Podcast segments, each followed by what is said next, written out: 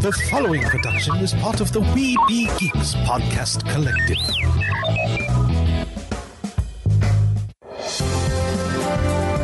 Sorcerer Radio.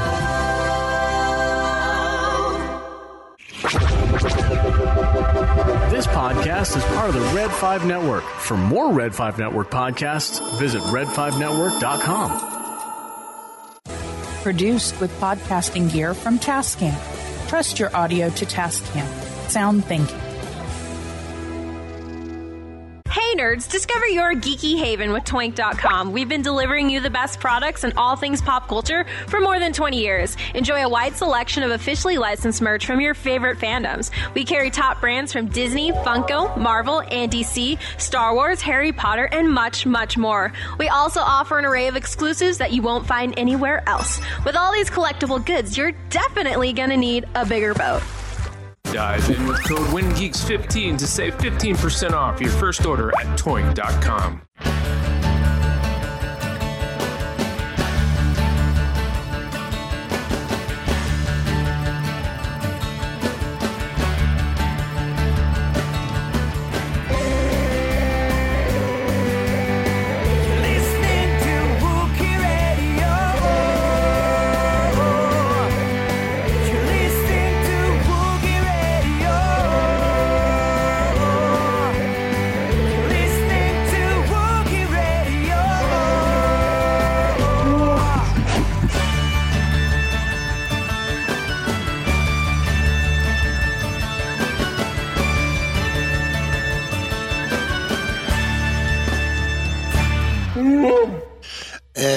welcome to another episode of Wookie Radio. It is the Smugglers 3, Ken, Derek, and myself, Mike.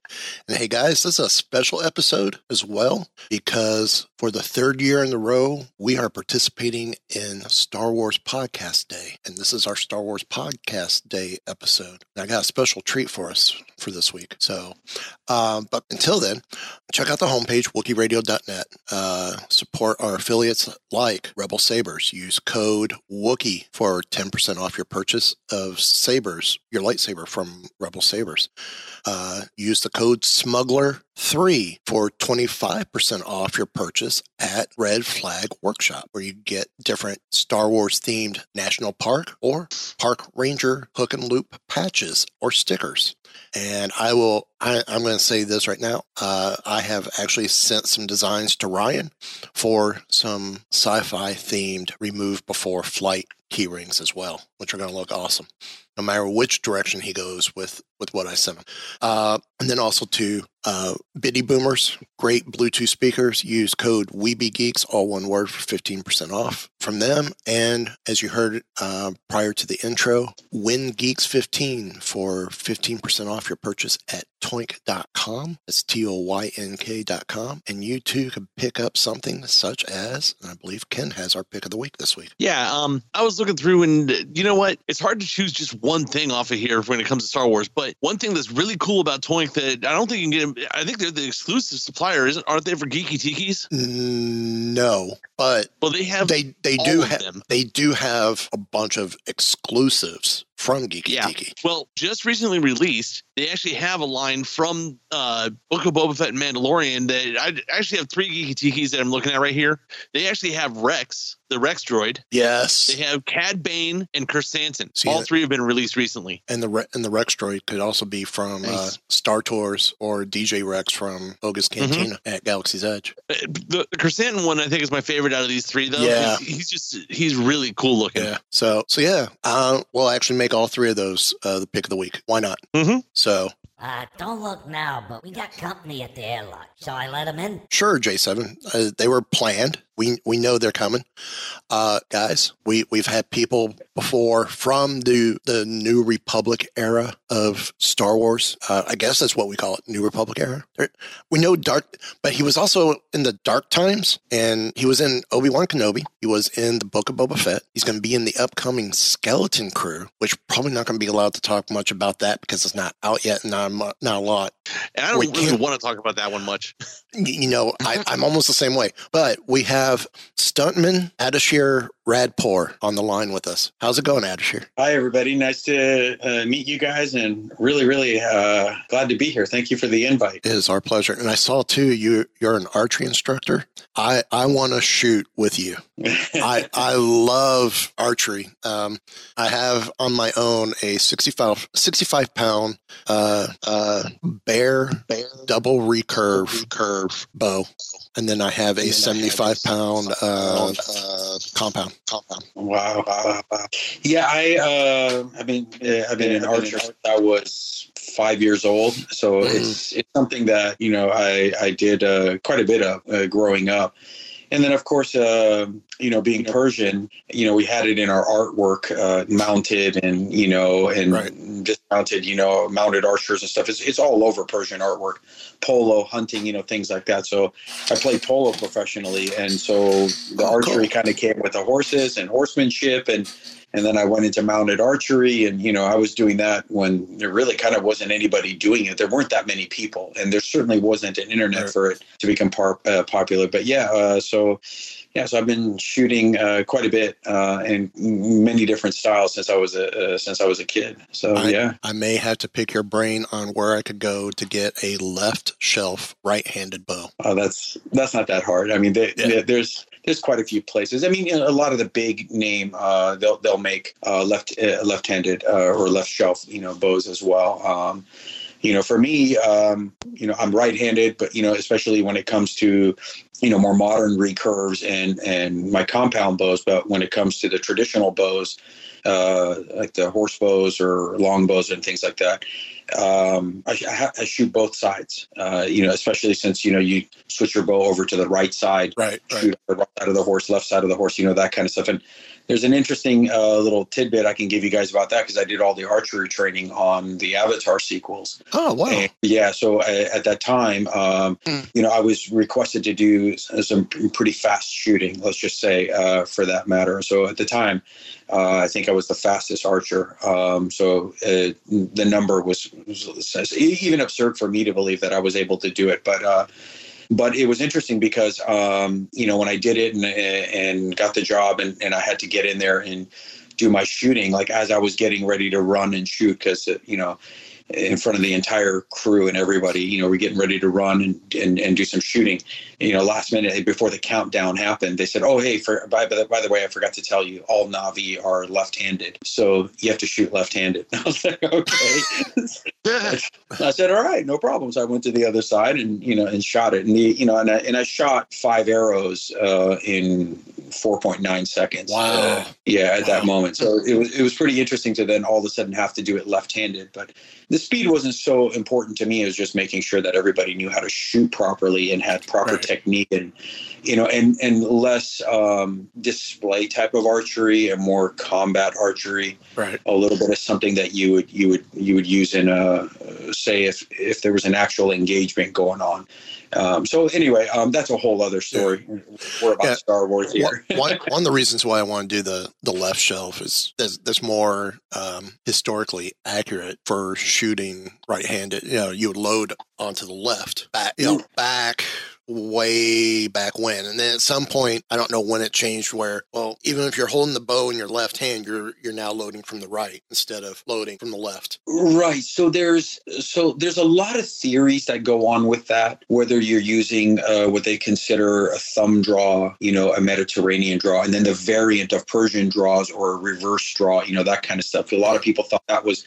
invented for Avatar. That's actually not the case. There's there's a lot of historical evidence for people shooting that side. And you know, if you have loaded arrows in your hand, you could reach and shoot, you know, this way and then switch over to shooting this way.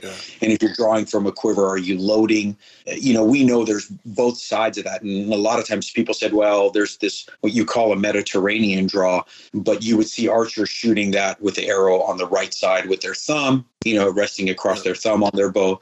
You would see them using thumb draws with it, you know, on different sides of the bow. So there's, there's reason for uh, for all of that stuff being done the way that it was done. Um, and, and again that's a much larger discussion to get into. There's a lot of guys there's really great guys uh, throughout europe that have really really mastered a lot of these techniques and you could see the advantage and disadvantages of certain things. But like for example if you're using a, a, a mediterranean style draw and you have a, an arrow on the right side. People said, well, you can't do that. Until people started looking at all the old English, you know, and European drawings, and they would see long bowmen shooting with the Mediterranean draw with the arrow on the right side. And they're like, wait, wait a minute. We thought that wasn't done. We thought Mediterranean draw required the arrow on one side, thumb draw required the arrow. See, So I there's this huge debate that goes on uh, back and forth about that. I shoot Mediterranean. Uh, Yeah, one on top, both. two under bottom, two on the bottom. Right. I, it- Yeah. And again, and you'll see a lot of people shoot with the arrow on top and modern archery. Uh, and when I shoot off a horseback, I do a, a variant of a Persian draw, even with a even with a thumb draw. But if you're doing a Mediterranean draw with the arrow on one side, you're pinning the arrow with your finger against the bow. Yeah. And same thing if you're shooting with a with a thumb draw, you're still pinning it so that the arrow doesn't bounce off. People don't realize once you get going on a horse, that's what'll happen. And on Avatar, one of the things that we did was when we reversed it as they were running, the fingers that were holding the arrow, one would come up and, and pin the arrow against the bow. Right, right, So right. that we could actually run, run and leap through the air and flip and roll without the arrow bouncing around. Yeah.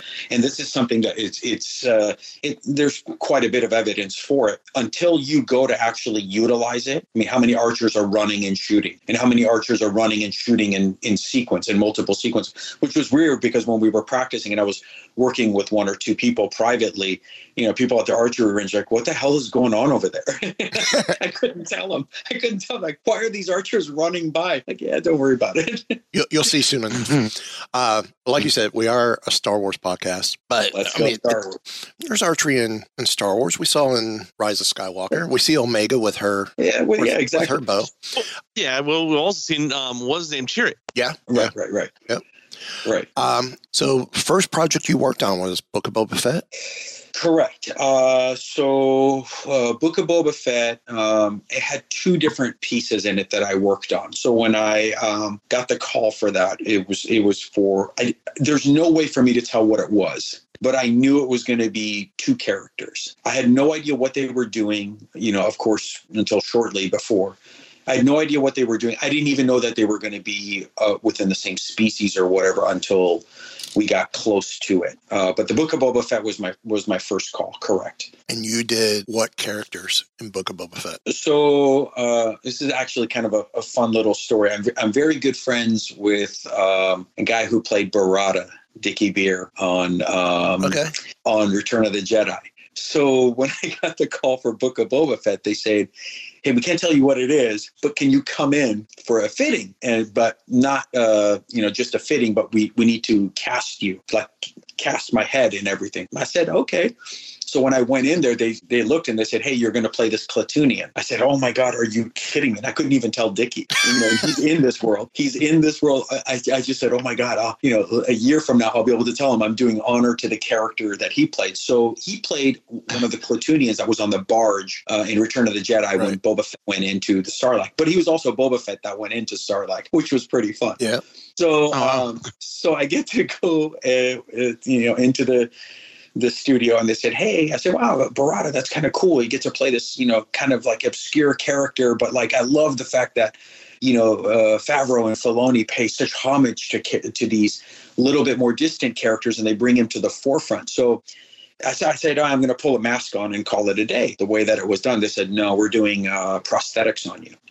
So they had made custom teeth for me. So I went in, they molded my teeth, they made fangs for me, and they put it in, which pushed my mouth out. It- you know, it gives you that kind of bulbous feeling. And with those teeth, and they cast my entire head in plaster all the way down to my shoulders. So they cast everything, and um, they mold made a mold of me shaped like that and then they built uh, the prosthetics of Per- uh, Barada uh, on top of on top of that. So there was a there was a um, a, a, a sculpting that was made of Barada. They made the foam latex cast on it. They put that on me, and then we cast and made it so that we have a positive and negative of that.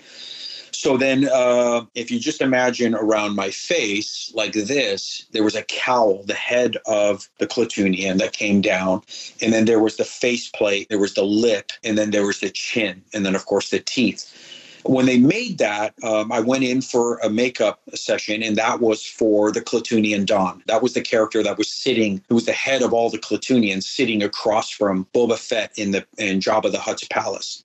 So he, um, that character played the king of them. So he was very elegant, very clean, very uh, uh, regal in his stature. But they had made multiple sets of it because, uh, except for the um, the, the uh, cowl, that that piece that covered everything else, they called it the cowl.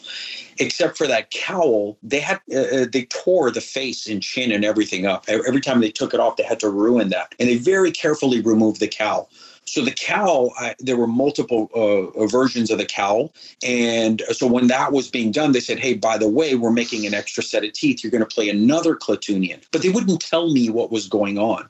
Of, of course, everything is super, super top secret. I mean, I had a cloak on. I had people with umbrellas all around me, even for me to come out of the soundstage and get into, uh, you know, a van to go someplace. So the Klatooinian Don was one, and then the other one they needed to be distinctly different. And then I found out it was Cabo Baez, which was in the meat locker scene. And of course, I had no idea what was going on. You're you're reading you're reading the script and you're trying to figure out what's going on because you want to get yourself into character. So um, prior to the Klatooinian Don, they briefed me on what that scene would be, and I said, "Wow, this this is insane." So you know, I have a little bit of a visual of what's going on, but who the hell ever thought I would be in Jabba the Hutt's palace? I mean, what a what a kid's dream come true, right?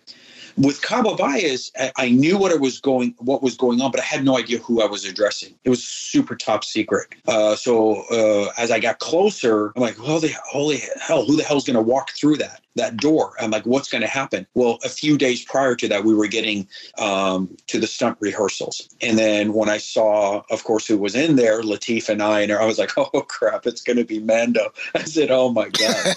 so I try to keep that, try to keep that secret for, you know, a year. So of course we get in there and, and we're doing the rehearsals, you know, uh, with with the Don. I did, of course, you know, with Temuera and Ming Na Wen, and, and I had worked with her on Agents of Shield, uh, so it was kind of neat to see her. But with the with Cabo Baez, that was a whole. You get in, you're like, oh my god, it's going to be Bryce Dallas Howard. Holy crap! What a what an awesome honor to work with her. It's a whole different thing. And then here comes, you know, Brendan and Lateef, and you're like, wow, okay, no pressure. Not only do I have to act, but I got I got to do this fight sequence with everybody. but I knew that I knew what was going to happen um, when we got into rehearsals for that, and then that was a and that was an interesting. We can we can get into that in, in a little bit. But so for Book of Boba Fett, it was the Klatooinian Don, and then it was Cabo Baez, which was he's kind of like a gangster, like you know. Uh, he, he was more like a mob boss than Don, and then this was kind of like the neighborhood gangster, the thud, you know. And, and what was great about him is I, I looked at the outfit. I said, "You know who he reminds me of?" And Shawna, who is just awesome, the costume designer, I said, "He reminds me of the butcher from Gangs of New York, Daniel Day Lewis." Which that's exactly who we designed him after. I said, "Great," which is I love the oh, Gangs of New York. But then I went and watched that movie again a, a bunch more times. I've already seen it fifty times. I had to go back and watch that movie again, so it was pretty fun. Now the Don was voiced by Phil LaMarr, right? So yeah, so? I did the I did the voicing on all of it, and the issue was that they needed those two characters to sound very different. And and what was crazy was I actually liked my voice and delivery for the Don better than uh, than than Kaba because Kaba's teeth hurt. It was very very difficult to talk. You you can't talk the way I'm talking now with those teeth. If you, if I talk like this, I won't even look like I'm moving. So everything had to be done like that Over exaggerated, yeah. really over exaggerated. So when I was, you know, speaking for the Don, it was why should we shed the blood of our kind for a feud between you and the Pikes? And I was even more elaborate. And I was like, holy crap. And they they were really commenting on how good it was. But they needed to sound different. So they they, you know, just I guess drew straws or whatever. I don't know what the process was.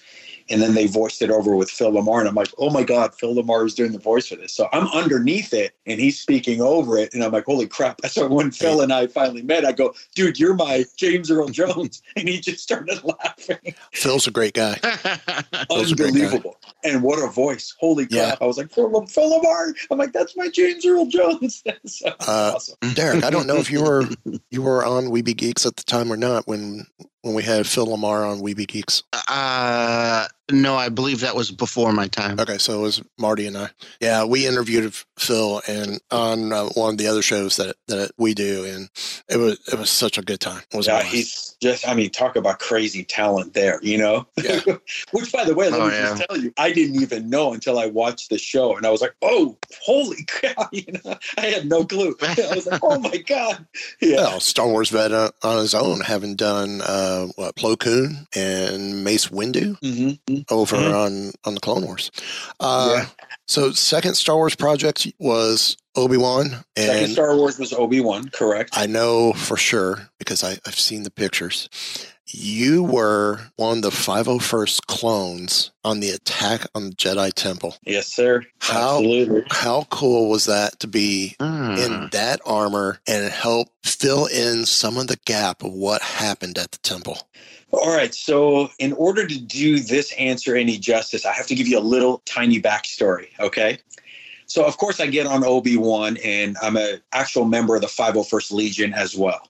So May the fourth comes around, and they're like, "Hey, we got to go do this parade. We're gonna hang out. We're gonna do this." They're like, "Ashley, you coming?" I said, "No, I can't." I couldn't tell them why. They're like, ah, I'm like, I'm, I'm doing something. oh, what the hell? It's May the fourth. We, we're just Star Wars. Come on, you're 501st. I said, no, no, guys, I can't. I couldn't tell them it was my first day on set. And I, it was my first day on set. And, and by the way, I'm, I'm there as a, you know, uh, on all of these, I'm a stunt performer, but I'm there on on those days uh, also as an actor. In the checkpoint in episode three, when when uh, he stops Freck and then he goes, "Hey, you know," and you know, raise your head. I said, "So I'm here. I'm doing this on May the fourth. I can't tell these guys." Which then, of course, uh, Deborah Chow came to me. Awesome woman, by the way, amazing human being. She should be duplicated a million times. I, I would work for that woman for free anytime she ever needed. She comes up to me, she goes, Hey, I heard you're 501st Legion member. I said, Yeah. She goes, Oh my God, I want stormtroopers again, but unlike anything we've ever seen. before." I said, No problem. She goes, Give me good ones. I said, No problem. And she said, But I want to talk to you about some other stuff. She wouldn't tell me. I said, Sure, no problem. She goes, But it's got to be a little bit later, which of course now I'm like, What the hell does she want me to, to talk to me about? I'm like, What's going on? Right.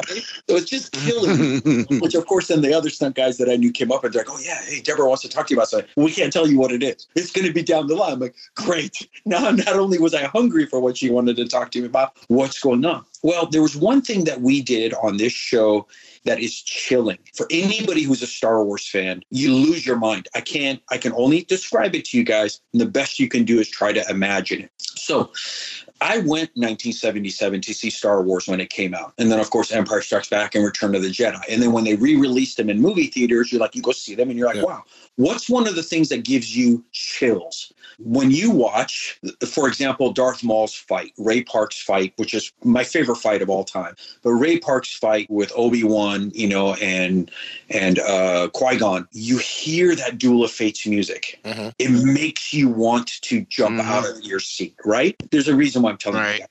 And then when you hear, you know, the the the music for the fight between, say, um, Obi Wan and Anakin, and you know, Revenge of the Sith, Yep. you, you just you're at the edge of your seat because it pumps you up. Well, let me just say this: when we were on set, the very first time Darth Vader made his appearance, they're playing this music loud, like a concert. So we're Oh, not wow. we're not Wow. just acting; we're feeling this. So you're feeling, you're like, oh my god, holy crap, are, they really doing this?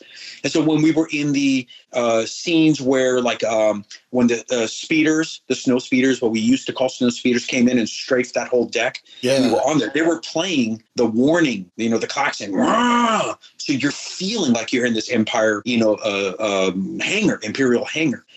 Now, mind you, I'm telling That's you cool. this with one of the most fanatical Star Wars fans you'll ever meet in your life is going and experiencing John Williams at this level, right? Mhm. And then when Obi Wan first sees, you know, Darth Vader, they're playing this music, and when we're getting ready to do uh, other sequences, like when um, my uh, uh, friends from the 501st, my Legion members came in, and we did that big invasion scene. They were playing that this music, these Imperial music. The Imperial March or whatever it is. And one funny thing, when we were running down the corridors with the Inquisitor and the stormtroopers were running, they were playing the techno version of the Imperial March. So everyone was just lit like you can't Oh, believe. wow. We're just charged up and everyone's like, "Rah!" like, you know, just just ready to go. Now we get to the 501st scene. They tell me what's happening. And I'm good friends with them. I said, guys, I don't give a what the hell has to happen? If I got to fill in the goddamn Grand Canyon with dirt, I'm going to do it. But I better be there the clone days. They're like, you're there, you're there. Don't worry about it. So of course they knew me. The whole costume department, the the, the sound department, everybody's like, that's it. Ardeshir is the guy for all this stuff. He knows how to tell them how to hold their blasters, organize this stuff. They all knew it. They're like, you know, the Deborah and Jojo would joke like, "Hey, are we ready for the morning?" And Jojo would be like, "I don't know if we're ready. But he's ready. He's I don't know if they push a button, he pops out of the floor, jumps out of the ceiling, but it's like he never takes the stormtrooper outfit off." I'm like, "Hey." Right? So mind you, as much as they knew I loved this outfit, the clone day comes and I'm beelining it to the soundstage where the armor is. The whole costume department is like, We've been waiting for you, Ardeshir. Here he comes. And I'm just beelining it for this bin and this bag that has the helmet in it. And I unzip this thing and I see this, what was a CGI thing come to life. And I'm like, Are you kidding me? Yeah. And I, and I was like literally in tears, just in tears, looking at this thing, going, "Oh my god, these we're the real clones. We're we're going to be real clones." And so we put the armor on and we got ready, and then we're so there's sequences within that where you know the little the Jedi are um, practicing outside but when the clones come in and the, and the shooting begins, and of course when they're running through the corridors, and then they go into the temple, the volume changes the look of everything. So there's actual set there. There's a full set there, but it paints the rest of the Jedi temple around you. So we're shooting these sequences. Now that I've prefaced you guys with all of this, what do you think they were playing? They were playing Ana- Anakin's march from uh, Revenge of the Sith. Oh yeah.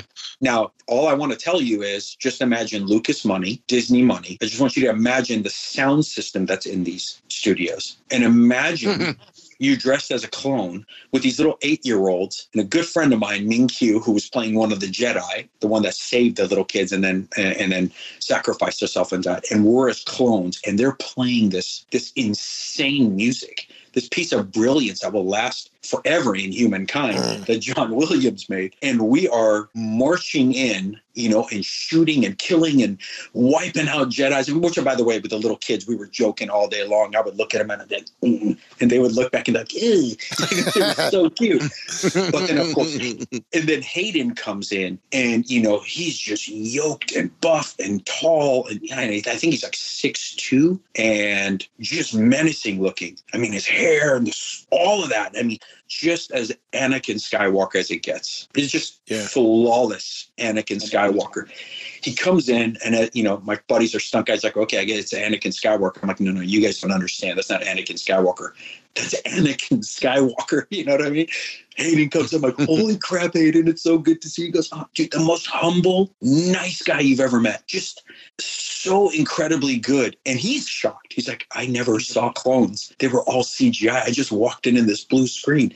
And he's like, holy crap, look at the Jedi Temple. And we're all we're all just amazed. But once they once they uh turned that music on, once they the clones were there and we had done the killing and we march in behind him and he's marching in and he and he addresses young um Young uh, Moses Ingram's character. Yeah, Moses Ingram's character. Once he addresses that character, and he's addressing the other Jedi, and, he, and we're there with him with the blasters. And there's a lot we shot that didn't, you know. Of course, it's it's it's not in the edit. It's their quick fly. You can't. I can't even begin to tell you what it is. So for me, just to be one of those clones executing Order 66 was insane because we all talk about Order 66. Everybody talks about Order 66. So not only did I get to execute Order 66 and as a real clone, but I'm also the only 501st member in the 501st Legion in the world to actually be a 501st clone to execute Order 66. And I'm like, are you kidding me?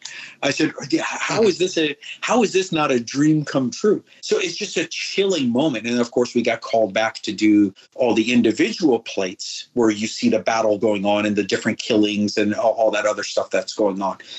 And it was insane because you know now we're plate shooting these sequences and they're like, "Hey, Ardeshir, how do we kill some of these guys?" I'm like, "Oh my god, yeah, double tap them and drop them like this."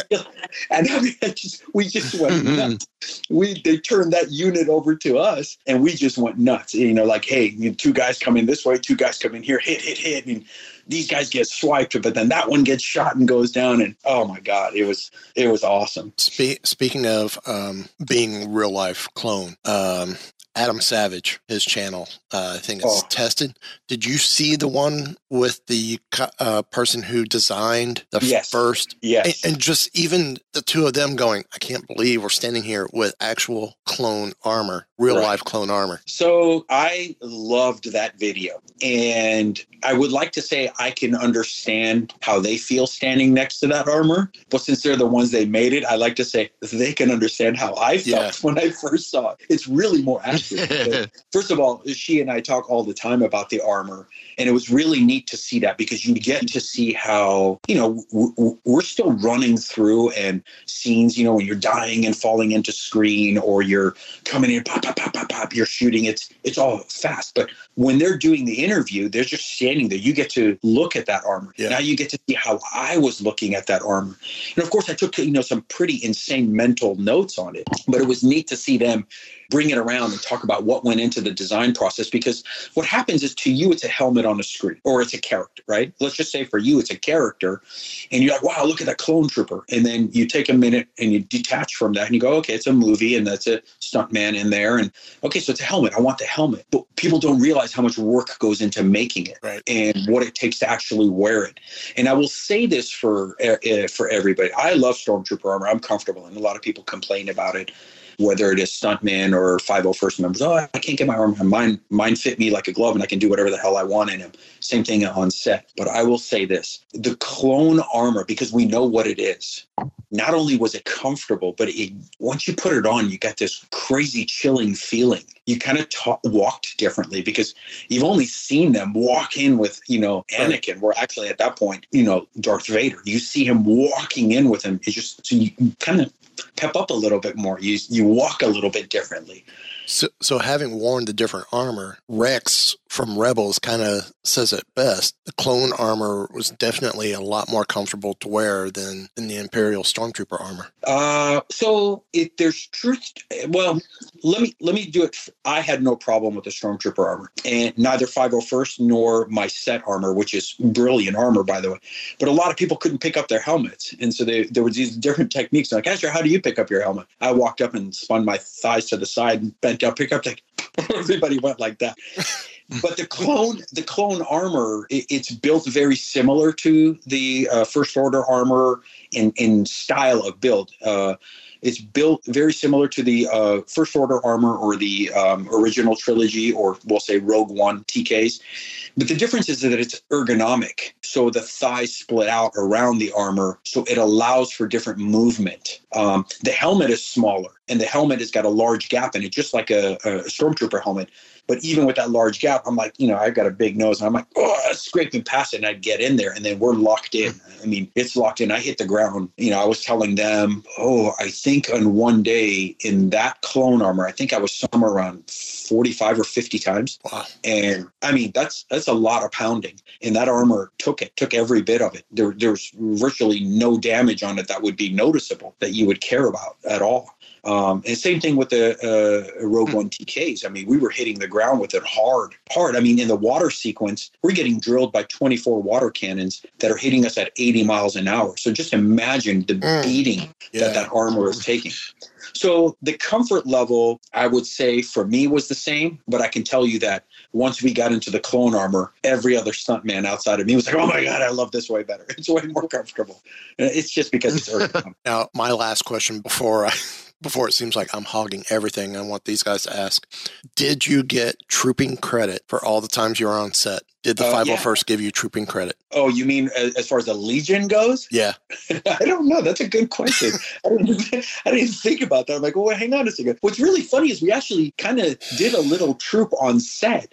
Uh, we, we were in the um, in the corridors, the Imperial corridors. Remember when Obi Wan closed, you know, the door on us, and we were trying to get in. So at one point, guy comes up. He goes, "Hey, uh, got some kids here. Um, they want to come see the stormtroopers. Like, yeah, it's the writers' kids." I said, "This is my area." I go, "Guys, this is what we do in a troop." so I literally had to teach the guys how to behave like 501st stormtroopers on a troop when we're out there, and you know, kids and stuff are around. So we went over there and interacted with them and took photos, and the kids were just like. Oh my God, are you kidding me? Oh my God, real surfers. And we walked back and those guys looked and they said, this is what you guys do at the 501st Legion. I said, yeah. They're like, that's the freaking coolest thing ever. And I said, yeah, it is. It really is, isn't it? And I go, you kind of think it's geeky until you put it on and you see some kids' eyes light up. You're like, yeah, that's what it's about being a 501st member. So that maybe maybe I can qualify that as trooping credit. Uh, I don't know. I got screen credit. I don't know about trooping credit, but we'll see. Next census, I would put it all down. Yeah, Trooping, you know, what what troops did you do? Well, let's see. There was filming uh, this day, filming this day, filming this Right. day. exactly, exactly. There was the there was the premieres. Yeah, exactly. Absolutely, exactly. so, Which, and by the way, a footnote for for uh, 501st Legion and everybody else. I don't know, you know, if you guys are members of any one of the organizations. Um, I'm a member of I two. coined in everybody. I coined in everybody that uh, I could on that set. Oh, wow. So Hayden and Ewan and Deborah and Catterly, the first AD and all them, they all got Southern California Garrison coins and then the four Garrison coins. Um, and then I, you know, a couple of the guys that were really into it. So I would have unique coins for them every day. But like the two, you know, best guys, JoJo and Justin and and, and then a couple of the other guys, Fong and, and John, they got coins virtually every day I was on set. I go, these guys have coins that the rest of the 501st Legion members would kill for. But, you know, they, they got, you know, so I did my part as making sure I coined them and I told them every day. Now, granted, we don't pay for craft services when we're there eating or whatever. I go, but if I coin you, if I coin you guys on set, lunch or whatever is on you guys. And so they had their coins with them every day. And I had my coin on my necklace every day in armor, every single day in armor. I I'm uh, reserve, Rebel Legion, and Jedi Assembly. Ugh, Order 66, baby. well, closest the closest I have to your set experience is um, I'm part of opening team for the, the Galactic Star Cruiser, the Halcyon. Oh my God. So, So, cool. to be a part of that and uh, as a technician, but still walk on, walk into that building and be a part of that, it's like, oh yeah, this is this is something else. Oh, so I, I I totally understand uh, the inclusion that you're getting on set because Right. I experienced the same thing doing doing that cruise. But right. Ken, Derek, I have monopolized a lot of this so far, and there's two other, you know, we're the smugglers three, not the not Mike and or not Ken and Derek and the schmo that talks a lot. so ask away, guys. Oh, this, this has been fantastic. I've been, been enjoying it. But um, actually, I want to go way back, or as far back as you go. How did you actually get into doing stunts and acting?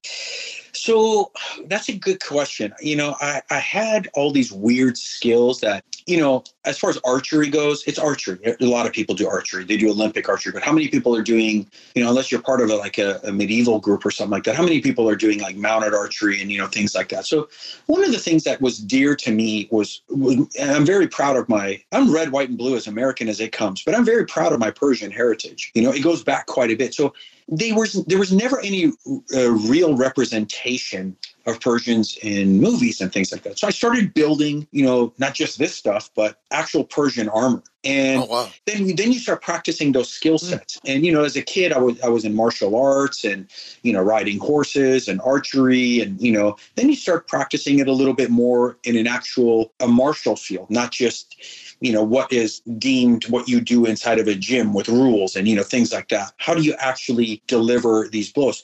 These are not skills that everybody practices unless you are in law enforcement or military or something like that today right? Right. So i was accruing all these skills and then, you know, I, I went to USC, University of Southern California, and I played polo there. And then I, after I graduated, I started riding the horse during the football games. So go Trojans. And casting director after casting director would come up and they were like, man, you've got great presence. You should be doing this on film and TV. And I said, are you kidding me? It's a pipe dream. It's a city of 13 million people. Everybody wants to do this. I never thought of it as being real. So when I graduated, I started a tech company and I, and I was playing polo professionally as well. So then they would call us and they would say, "Hey, we need some, you know, polo players for a commercial for like Ralph Lauren or Hennessy whiskey or something like that." Sure, no problem. I'd go do it, and I had a fun time with it. I thought that was interesting, and um, so that was kind of there a little bit. And then like a TV show would come up or a movie would come up. Hey, we need some polo players. I'm like, okay. So every once in a while, I'd go do it, and I thought, wow, that's pretty awesome. That's pretty neat to do. In 2008, when the economy collapsed. Um, I got offered an opportunity to work on a show called Deadliest Warrior, which was really fun. I I'm was like, gonna, holy I was going to ask that a little later. I Okay, love that show. I'm like, this is okay. So let me get this straight. I get to first of all represent a Persian, then represent you know Hernan Cortez, and then but they kind of want people that knew knew how to do archery or weapon work with something. So hey, Ashley, would you mind training this person? I said, sure, no problem. And I realized that when they said, hey, we're wrapped for the day, I hated going home. I hated hearing that. And I, I said, you know, if you're going to make a transition, now is the time to do it. So I decided, all right, I'm going to go to the bottom of the barrel. So here's a guy who has a master's degree. He had a tech company. All right, I'm going to leave all of this and I'm just going to maybe try and be a, a, a an actor or a, a stuntman or a wrangler. Ooh, I don't know what I'm going to do. This is just, just kind of cold turkey jumped into this world. And um, now all of a sudden those weird skills that you have become assets. Mm-hmm. Well holy crap he can actually wear armor and joust. He can actually do mounted archery. He can actually make contact horse to horse you know whatever it might be. So now all of a sudden these become assets that you're like well, i didn't know what to do with them before but now i kind of know what to do with them but how do i market it to people? So i slowly started to just you know do a smaller job and a smaller job. And a lot of the wranglers or that became stuntmen or stuntmen or actors that said hey we were background actors. So was you know george clooney. So was brad pitt all these guys. Sign up for this you know background get some set experience so I kind of did that, but I didn't really go down that path because I was working more with horses and here and there with some stunt professionals that kind of helped guide me down this path. And then, you know, you say in this world, in the stunt world, a lot of people say that you want they want to be a stuntman. I said, if you say something, you have to deliver it. There, there is no, hey, I couldn't do it. You're going to risk somebody's life or your life, or you're going to cost production money. So I took my time climbing up this world. And um, so as that happened, I started meeting more and more people. Well, mind you, Star Wars is just way the hell out there in no man's land. As far as as far as I'm concerned, forget the Mandalorian world. It go back to New Hope. Star Wars to me was Tatooine. Nobody lived on Tatooine. There was nothing there. Just some guy trying to farm water. You know that kind of stuff. Right. I never thought about that stuff. So as I started doing stuff and I started climbing, you know, what is all your expertise and knowledge about Star Wars worth anything? It doesn't mean anything. It does you watch Rogue One, you're like, wow, there's this huge epic movie that comes out. But then they started announcing that Mandalorian was going to come, you know, that kind of stuff. So you mm-hmm. start branching out. Now, now even how the armor or the expertise in specific history or combat arts became an asset. Now all of a sudden this this stuff became an asset to holy crap, man, I can actually do something with this instead of being called a geek because I collected stuff. Now it actually applies to the Star Wars world. So then there was some luck um, and some trust. Uh, I will have to say um, I'm forever indebted and grateful to JJ Dashnaw for trusting me with that part. And he said, "Come on board. This is yeah. I'm, uh, I'm going to send you the audition. You do this, and you go from there." And then yeah, but these are Klatooinian characters. And then of course Obi Wan was beginning to film, and I said, "I'm going to actually pursue this harder." And I sent uh, uh, messages out to uh, uh, Jojo Eusebio and and Justin Adobe, who was the assistant coordinator on it, which became two of the biggest pleasures I've ever met, two of the greatest people I've met in life. And um, I said, hey guys, you're, you're not going to find a better stormtrooper. I said, this is Obi Wan Kenobi, and this stuff has to be done right. It has to be represented right. This is an imperial presence. There's no way around it. And they trusted me. They said, sure, no problem. Bring him in. And uh, we went in, and they cast me as a stormtrooper in it. And they said, hey, we want you to we want you to stay on. We want you to technically advise all this stuff. Be one of the stormtroopers to show. So I'm giving you the Cliff Notes version of how stunts and stuff trends. You know, I got into stunts, and then how it led to Obi Wan. Sorry to butt in real quick. Um, you're in Skeleton Crew. Is it safe to assume, without violating too much, at some point you're doing stunt work as a trooper in Skeleton Crew? So what I will tell you about Skeleton Crew is that I'm in Skeleton Crew. All right, enough said. and that, that conversation is over. I am a stunt performer in it. That that's that's that's pretty obvious. You can see that within the credit. Um, but I, I can tell you this much: I don't even know what's going on in Skeleton Crew. I can't I can't even tell you. I know the characters or whatever it is that I'm playing, whatever that particular visual representation is. I don't even know what is going on in Skeleton Crew. Skeleton Crew is a is a massive mystery, which is I can't wait. I can't wait to see because I can't I can't even begin to tell you is it is it, is it going to be serious? Is it going to be whimsical? What, what's it going? to There's there's just no way. The only thing I can say about Skeleton Crew is uh, what's already been put out there uh, by you know uh, somebody like uh, George, who's the coordinator. They're like, yeah, there's kids in it, but if you think this is a kids movie, you're in for another treat. Yeah. And that was a brilliant way of putting it because even to me, that was like, wow, okay, cool. I can't wait to see what we did in it. So, uh, yeah, other than Skeleton, uh, other than the fact that I'm in Skeleton Crew, that's, I can't say anything else about that. Not a problem. I, I thought I would go with a safe question, and apparently it wasn't that safe. Let, let me, let me just, let me, say Yeah, this, let me add to that. Before it airs, there is no such thing as a safe question. Yeah, I know exactly. I was going to say, um, I was, I'm, I'm wondering. I really want to know what it's like to work in, uh, in the volume. Are you guys still there? Can you guys see yep, me? yep, we yeah. we see you. Okay, I don't. My my screen blacked out. I don't know why. Uh, you're you're frozen on our screen at the moment, but Oh, yeah, that's weird. I don't know how to activate that. uh, give the give the internet a chance to catch up. Um, mine just did the same thing. So Right. Uh, let me see. It, it, it's, it's Skype it's Skype buffering. There you go. There you go. Is that good? Okay. I, I apologize. What was your question again? Um, what, what, what is what's it like to, to, to work work to perform, in the volume? Wow, that's that's a great question. Um, uh, so for me, the volume is it's like working in the real world. Okay, uh, there's there's nothing like being in an actual set where there's dirt and there's sky and you know whatever it might be. Tanks are coming, horses are charging, whatever is going on. It's phenomenal. Okay.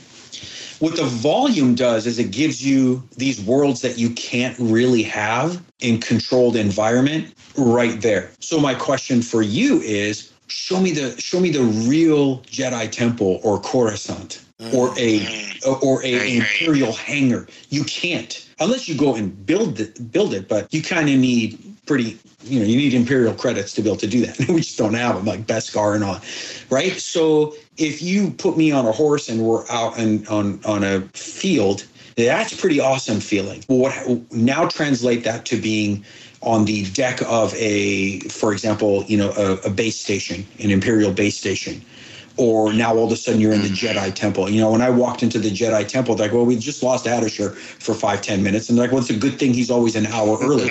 I'm just like walking around, just like, doesn't it get tiring? I'm like, are you kidding me? This was an Imperial hangar, and now it's a Jedi Temple. And I'm like, oh my God, I just, couldn't stop staring at it.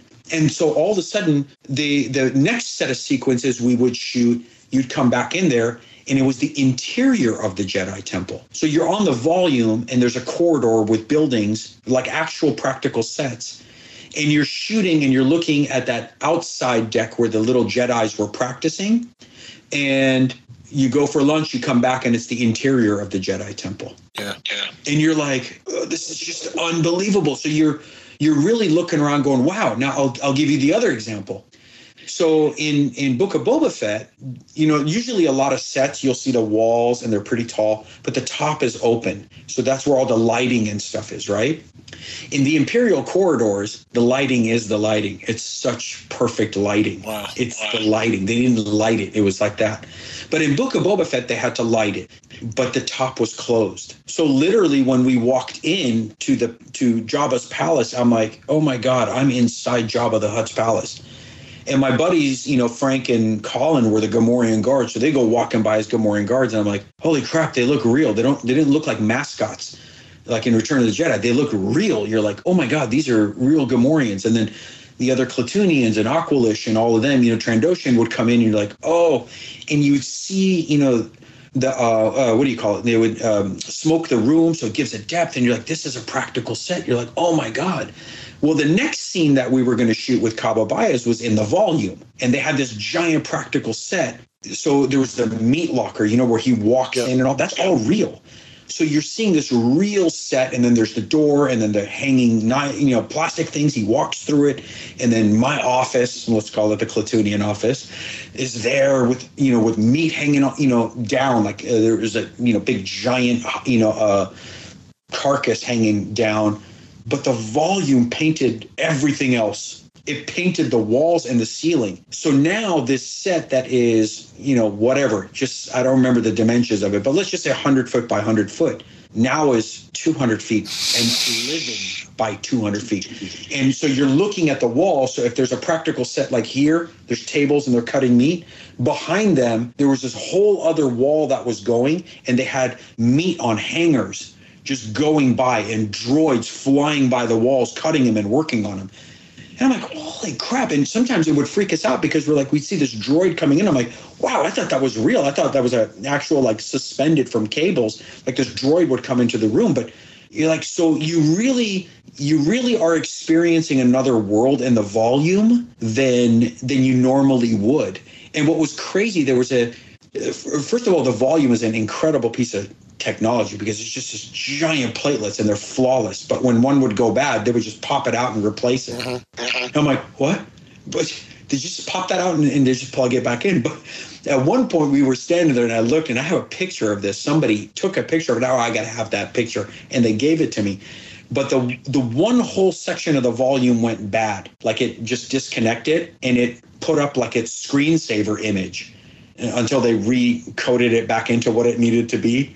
And that image was from Return of the Jedi when the Emperor lands, and it was a profile of the Emperor and Darth Vader. I said, "Oh my God, I am home." I go, "This is this is home," and it was insane to see that because the whole thing just all of a sudden once they fix it, it came alive, and then you're you're seeing it uh, like it's like you're looking at the real world now the one thing about the volume that I will tell you guys, you know, they, they kind of touch on it in in the Mandalorian behind the scenes. It's called parallaxing. And so what, what it does is if you just project an image on a wall, um, as your camera moves, you lose the perspective because it's going to look like it's stationary. But what happens is that view, that field of view for the camera, whatever it is that they have it set to, depending on the lens, as that camera moves, it moves the perspective of it. So, for example, if you're looking down a tunnel and the camera is up here, it can't see the roof. So it's showing the floor going in. But as the camera comes down, the parallaxing makes it to where it can see the roof of the tunnel. Awesome. So as you're filming, it's shifting around, which feels really weird. But on camera, it's stationary. And like the Jedi Temple scene for a second, I remember when the kids go, What do we do? We run. And they took off running. All of a sudden, you hear Deborah and Cataly go, Why do they stop? And they're like, They're at the edge of the volume. So if they would have gone any more, they would have actually fallen off the deck of the volume. But you can't see it on monitor because it looks like this long bridge just continues to go. And they literally stop halfway because they can't go any further. It's that it's that deceiving when you're in there. You're like, oh my God. And it's just a it's now again, you're on the volume and, and imagine this Jedi temple being painted for you. Mm. And they're playing this song and you're like, oh my God, this is real you, it's very you know there's blue screen floor because it's a bridge but it's very difficult for you to not s- immerse yourself in that world because it, it's just right there and you just you know you stand in and you marvel and you know and the other guys that are you know like or whatever we're over it we're just working they're like look at we've we've lost Ardeshir. I'm like yeah I just I'm in this other world I think for Yeah. me, the first time I want to see the the volume, the volume, I want to see them take the Halcyon and put it up, put it up, so I could because I know how I feel when I go on the Halcyon. Right I want to see if I get that if that translates in the volume. In the volume. they can make anything they want translate on that volume because they're literally like if you look at Mandalorian, they've got practical set, dirt and rock and everything built up, and then the volume paints the rest of it. So if you think they can't make it work, you'll be surprised. Like uh, for example, I'll give you an example: Jedi Temple, one thing, but on that hangar bay. When you're in there, um, you're looking at polished floors, polished black floors, shiny floors. Which, by the way, when we ate it when we hit hard, we'd scuff the floor up, and immediately guys would be there cleaning it up. So as we're walking around there, let me tell you, you're looking around, you're like, oh my God, that's an imperial wall that goes up. And then you look across the roof and there's TIE fighters hanging. You're like, oh my God, there's a whole squadron of TIE fighters that are up there. And then they were joking with me. I said, what kills us, by the way? They're like, I, don't know. It's a, it's, just, it's a ship. It's this, and I'm like, what is this ship? And I'm like, they're like, uh, can you guys play it for Ardeshir so he can see it? And Deborah was standing next to me. I'm like, oh my God.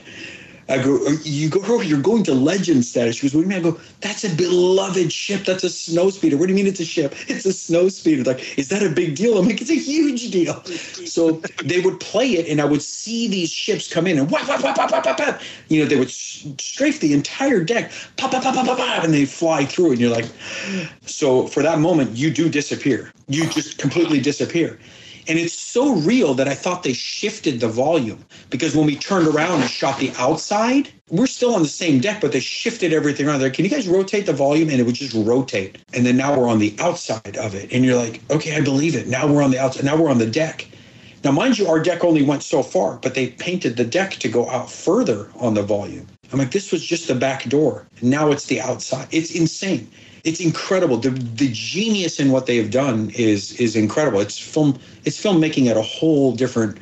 It gives you a lot of particulars. Which, by the way, uh, Obi Wan Kenobi used the volume more than any one of the other series. We had more volume time than any one of the other series, and you can't tell. You can't tell what's practical and what's not. There's the the strafing scene is in a volume. When we're running in the corridors, that's practical. That's real corridors. Uh, we went to a specially made corridor out uh, at a, a special effects lab that was all steel for the water sequence. We actually got drilled by that water sequence, you know. So we're shooting three different pop, pop, pop, pop, pop scenes, you know, through this, and you can't tell which one is practical and which one is real and which one is not. So Well, well, staying with the volume here for a minute, um, um, you keep talking about how they moved, moved around, and things.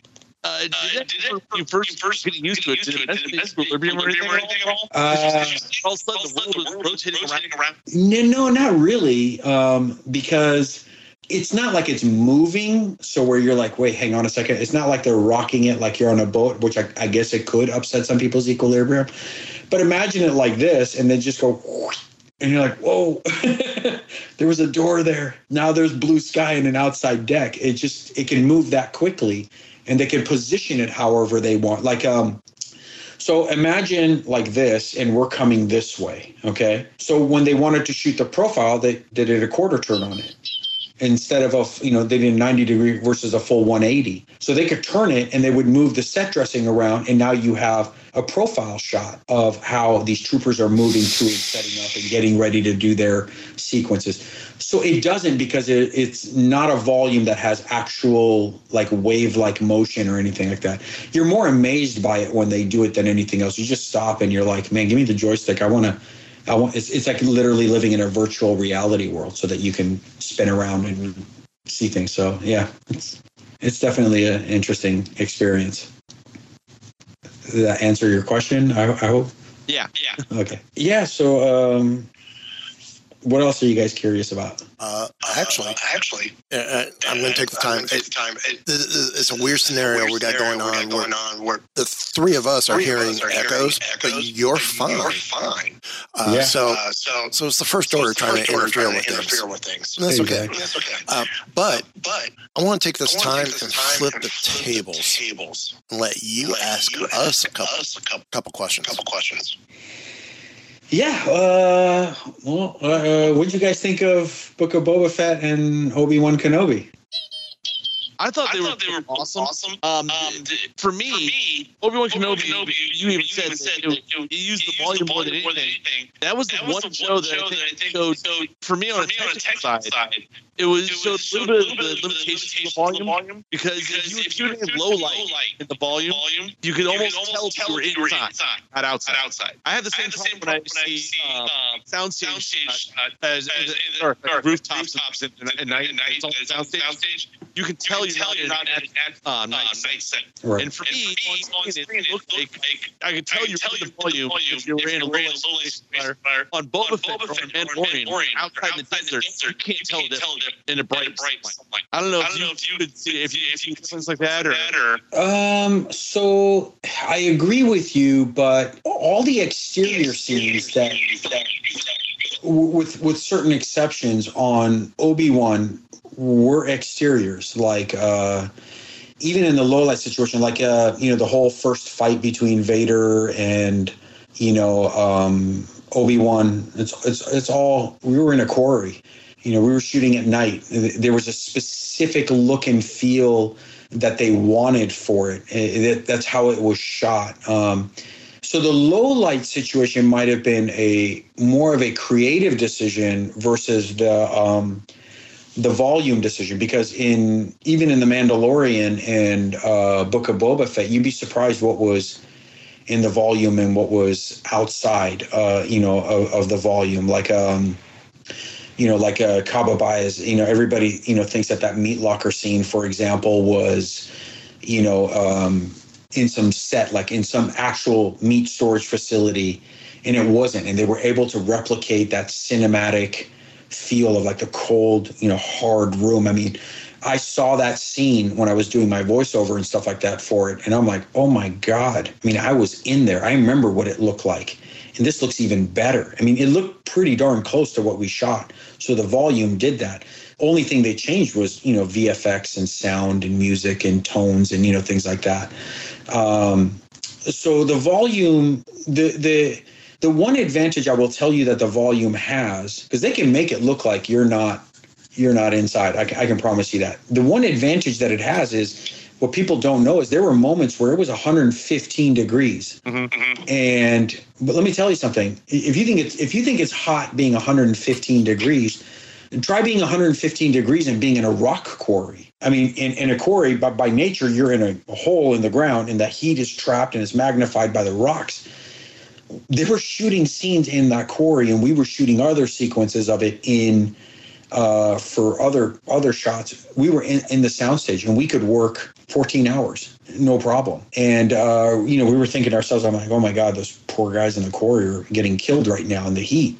And we were able to go on and those scenes seamlessly went together and so I think that some of that had to do with um, more creative decision on like what was that look that they were trying to get.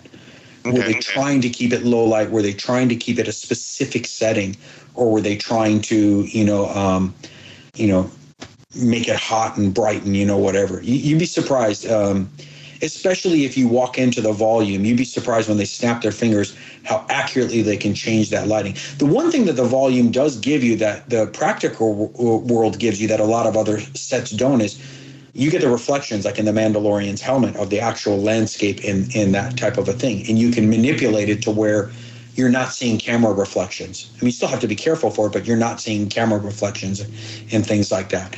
As well as you know when you're shooting um, in the volume, as well as exterior. Uh, you know, most people have seen some of the behind the scenes footage, but those were actual super lit up lightsabers. Uh, the NeoPixel technology, and it was unbelievable because when they would light it up, I would lose, I would lose sight of the fact that I was in a scene with Ewan. I, I would tell him, I'm like, that's Obi Wan. I'm in a scene with Obi Wan because his lightsaber is lighting up, and you would see the reflections off of him, off of the walls when their sabers would come together. Um, and I thought you would lose a little bit of that outside, but you didn't. So it was interesting to see that the volume would pick it up the same way because you would think it's well, if it's not a real, uh, for example, chrome or shiny wall, how is it, how's it going to reflect the light back? Because you're not going to have a reflection back on it. But you can't you can't tell that. You can't tell which ones are. It, would be- it would be other than you using your imagination to be like, well, they're inside of a starship or they're inside of a this or that or whatever it is. It's very difficult to tell which ones are going to be volume or not. You'd be surprised, to be honest with you. The- you, you know, there uh, a lot of the stuff that you might think would be low light volume. For example, the end fight between Vader and um, Obi Wan. I watched them build that. That's practical as practical gets. It's insane how fast they built what a. It's such a monster set. It's insane. That that's not volume, you know. So it's interesting to see. Uh, it's interesting to hear you say that because um, I didn't notice it. To be honest with you. So maybe it was just a choice of lighting. Lighting it felt a little bit more like it was inside. Yeah, it, it might have been It was- because most of the exterior stuff was was exteriors, except for of course you know when he goes down to the planet to fight, and then you, you had to have a controlled environment to be able to uh, to be able to replicate that. And boy, let me tell you, when you walked into that soundstage and you saw it, you thought you were outside. They bring these giant blocks of foam, giant giant blocks of foam. You're like, well, what the hell are they going to do with this? And one week later, you look at it and you're like, oh my God, it's in it's literally like going to Vasquez Rocks or, you know, going out to, you know, Wyoming or something like that. And you are literally in that world. So it is a lighting choice that that they made for that. Um, the other choice um, I had was not as much about on set, but um, we've had a few people in here who are members of 501st, but nobody, I don't think we've had anybody who actually is a trooper in the 501st. So, how did you do that? What's story of um, like being a trooper in 501st? So that's actually a really um, fun story for me to tell. You know, when so when I was doing stuff with USC, we always did charity events. I always did stuff for Ronald McDonald House or, you know, cancer groups or whatever. And the mascot would go there, and then playing polo professionally, we did. I probably I don't know how many you know thousand uh, charity events we we raised money for playing polo. I mean, I was hired to play, and then the event would be raising a couple hundred thousand dollars for some some charity someplace when I got into the film business, I, there, there's a lack of that. You, you know, you're working, you're not necessarily involved in, in events. And I was a huge Star Wars fan, and and uh, and it, coincidentally, something had come up. I think I saw a video of 501st Legion marching uh, in the Rose Parade, and just by accident, I was like, "Wow!" They, I was like, "Oh my God, this is pretty neat." And then I remember saying, "Oh, hey, they, you know, they came on uh, oh, The Mandalorian. How cool is that?"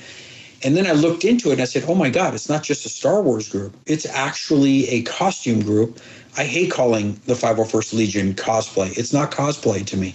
It's a costume group. And that costume group devotes its time to all different types of community um, outreach programs, whether it's a charity or, or, or promoting something like a, uh, like a youth group or uh, law enforcement or military or whatever it is I said I have to be a part of this because inside of me there there was something missing of giving back. I, I, can't just take, take, take. I can't. I'm not saying that it's take. You work and you get your money. That's not what I'm saying. What I'm saying is, is I'm working and I am getting something for it. Where's my turn to give that back? And um, you know, I've coached a lot of kids. You know, whether it's an archery or pole or whatever. It wasn't enough. And 501st did a lot of that, and it kind of really resonated with me. So I decided to join the 501st Legion, and of course, stormtroopers were my favorite. And I was like, okay, great, I'm, I'm gonna build a stormtrooper outfit. Holy crap, what did I get myself into? I'm, I'm working with leather and and metal. Uh, I built you know helmets and armor and swords. What am I going to do with all this ABS plastic? Like, well, what do you do with plastic? And then sure enough, some of the most helpful people in the world helped me um, and guide me along building uh, that armor. And now it's my turn to help other people um, uh, build and and and advance their armor up the different levels. Which, by the way, interesting note. Uh, as of this month, like I think uh, tomorrow, it will be my third year anniversary with the 501st Legion. Oh, congrats! So, congrats! Yeah, thank you, thank you. Great group of you know. I, I've met some of the best people I could have ever uh, hoped in meeting and made some incredible friends. Uh, and it's great because it's worldwide.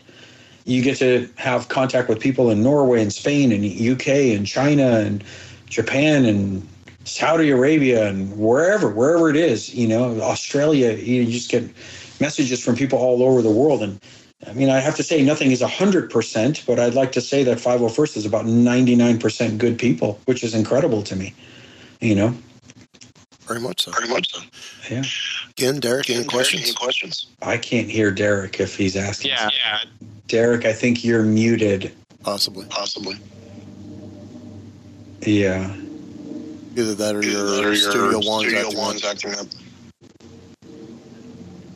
Yeah, it looks like he's talking, That's but I probably, can't hear him. that's probably where I Probably. Probably. What is that? Sorry. It's our, uh, It's our, uh, software we use. software we use. Oh, yeah, I can't I can't hear him.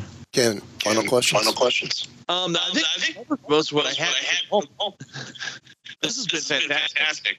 Yeah, I mean, um, if I may, you know, one of the things that you know, um, for me is, is, is crazy is you know, uh, and I think it's an interesting little tidbit. There's just no way for anyone to know unless I say it, but you know, as a kid, you know, I grew up in Iran. I came I came here on vacation. Wow. Wow. and the revolution happened, right? So my dad and I, you know, we would sit and watch cowboy movies like John Wayne and Clint Eastwood and you know, all these incredible movies. And then I came here and I'm like, oh my God, yeah, we're in America. I get to go to Disneyland. I get to do this. I'm like, okay. And revolution happened and I stayed here. And I remember calling my dad from the set of American Sniper. I said, You want to know how great America is? And I go, I'm standing on set with Clint Eastwood. Now I'm thinking good, bad, and ugly. I'm thinking the cowboy. My dad goes, the guy from Firefox? And I go, yeah. right?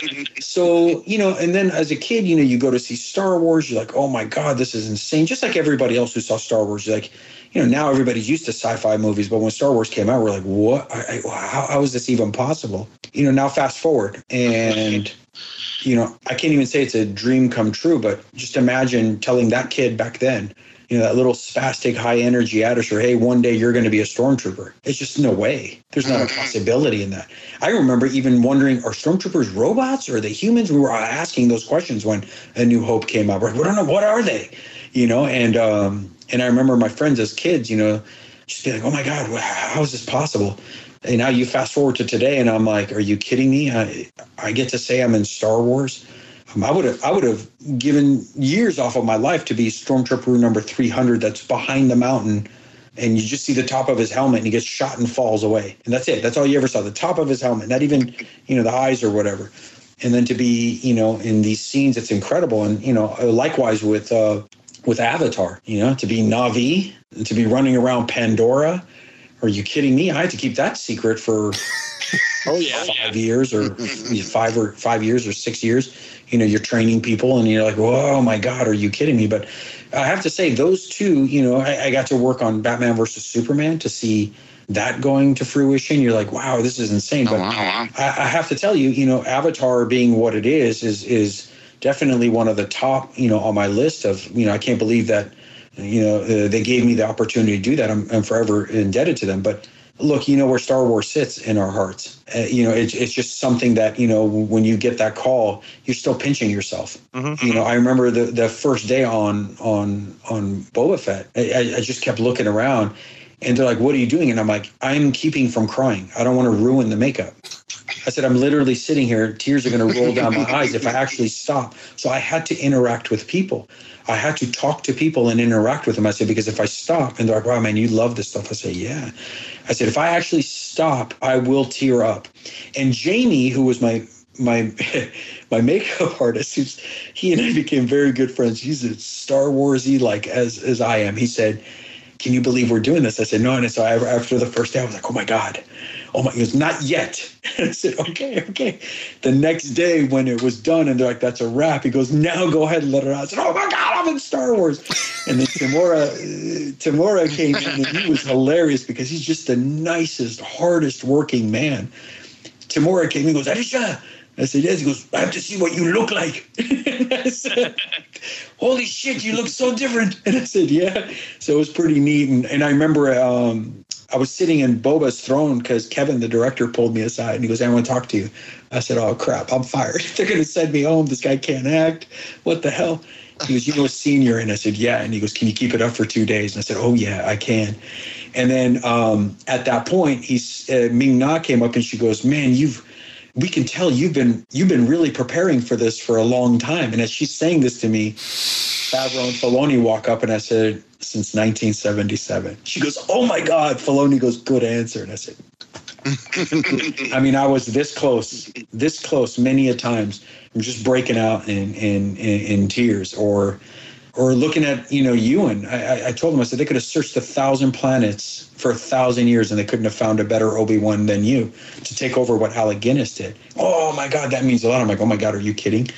Coming from you or Hayden, you know, oh my God, it's such an honor to meet you guys. I said, well, you got it backwards. You got it way backwards. So it's I can't even, for anybody who's a Star Wars fan, not somebody who went and saw the movie and is like, oh yeah, I like Star Wars. I mean those people who literally live and breathe it. I can't even begin to tell you guys what it feels like to be in those situations. And then when they up the level and they're playing music and you're hearing John Williams and you're that's Hayden, but that's really not Hayden. That's Anakin. And that's a real clone. I'm one of them. And you know, you're hearing this stuff, you're like, oh my God. Or Ewan coming out. Ewan coming out and seeing the 501st Legion there. And I said, 501st, say hello to Ewan. They're like, "Rah." and Ewan was like, oh my God, you know, it's just it's very difficult to explain this stuff to people. So I, I think back to just kind of give you guys a little bit of this note. How do I tell that kid at seven or eight years old who came to the United States, you can watch this, one day that TK421, my 501st Legion ID is TK42128. Oh wow. 28 being my birthday in November. I said I'm TK42128 and now I'm in Star Wars. I have my own protocol, you know, initiate protocol 23 or execute order 66. It's, so humbling. I can't even begin to tell you guys. It's humbling as all hell. And you know, you walk amongst people and you realize, man, I, you know, how lucky am I to be able to do this? And I don't know. I don't know how to. I don't know how to. Um, I don't know how to thank the universe. So I just have to do my best to do for others, give it back to other people, whether it is through this, you know, uh, moment with you guys, or helping somebody build their armor, or helping some kid in a cancer hospital, or or I I don't. I the, the, this is where you start losing words, and you know, tears start rolling down your eyes. I, I I don't know what to say. So yeah, I just kind of wanted to give you guys that little piece of information. It's just no way to have unless you know you you know what I've gone through and you know things like that. Yeah. And, and, and like I said, I, I kind of do. Um, I know it's hard for hard for for Derek and Ken, um, because of because of what they do for their jobs. their jobs. But having been part of the Halcyon opening team and being part of that, part of that. um, I mean, I, I mean, I, that's the closest I'm going to get to the volume Get to the volume right Yeah. now. right now. Yeah. And when, when I saw, I saw Oscar Isaacs Oscar walk Isaacs on walk to the on Halcyon, to the Halcyon. Oh. and he And he- he was mesmerized by mesmerized by everything. everything. And of course, he was right. on Of course, he was on sets set. because Right. I was on set. I was on sets, sets. and and you guys And went you guys went surpassed the surpassed sets the sets. because Because it's not just not just walls with walls with open. open It's the ship. the ship. Right. Right. So So um, it, You know, the, the other thing that I will tell you that was really interesting that's USC related. I um I had the privilege of giving uh, George Lucas's daughter riding lessons, uh, and this was before I was on Star Wars. Oh wow. Oh wow. And I remember at one point we took some pictures. Cutest, cutest kids you've. This little girl is exceptionally darling, just sweet and whatever. And they said, "Hey, Ardeshir, let's take a picture for George." And I'm like, "Crap, okay, that's Mr. Lucas, whatever." You you could say George to me. I'm just so weird.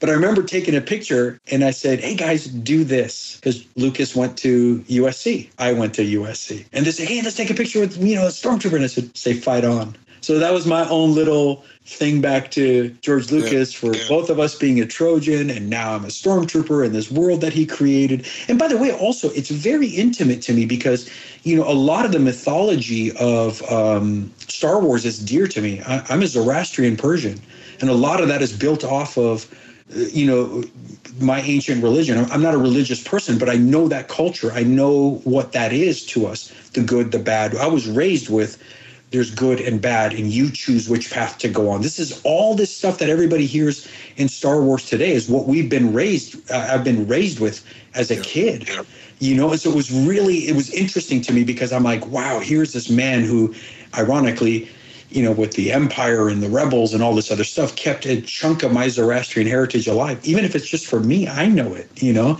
I know what the Jedi is. I know, you know, what the Jedi are because the Zoroastrian priests were called Magi. You mm-hmm. know, mm-hmm. and, and all this stuff. So to, to me, to get on that set and to see this stuff, to, it ties so many different aspects of my life together. So many different aspects of my life. It's very difficult to sit down and have a, a, a a moment in a conversation with you guys and try to express everything that goes through you. How do you explain a white stormtrooper outfit, Jedi and Magi, seeing Ewan McGregor, seeing Temuera, clone outfit that didn't exist. Holy crap, Darth Vader. Darth Vader takes his helmet off. I'm like, oh my God, it's my friend Tom that I worked with on Avatar. You just, there's so many things firing off at one point that if you ask me what your experience is on um, Star Wars, I'd say it's like watching a grand finale of a fireworks show at Disney behind the Millennium Falcon. Which one of those sparks do you like? It's just so difficult to, so many things pop off. Anyways, I just kind of wanted to leave you guys with that little little thing that just kind of came to my mind as well. where can people Where find can you people online? Find you online. Um, so I have my website. It's just radpour.com. It shows a little bit of like some of my work stuff on Instagram, uh, Ardeshir Radpour or Equus Polo on Facebook. I'm pretty easy to get a hold of. I don't like to play that whole if you message me, I don't have time to answer you. And I don't I don't believe in that. I, I believe that kind of got to be like Maximus, walk amongst your troops, walk amongst your friends. walk am- amongst people that admire you, walk, walk amongst people that don't like you, you know, type of a thing. So I'm pretty easy to find. Anybody, you know, uh, looks up, uh, you know, uh, my Instagram or Facebook or website, it comes up rather easy. Excellent. Well, thank you for coming on and joining us this week and joining us for our podcast day, Star Wars podcast day. You honor me very much. Thank you so much. Very Oh, humbling that oh, you guys are even interested. Thank you. It's our pleasure. It's our pleasure. Thank you very much. Yeah, definitely. definitely. Give the evacuation code signal. All right, cut the chatter. Jet, I can hold it. Pull out! No, I'm all right. I placed information vital to the survival of the rebellion into the memory systems of this R2 unit. I've lost R2.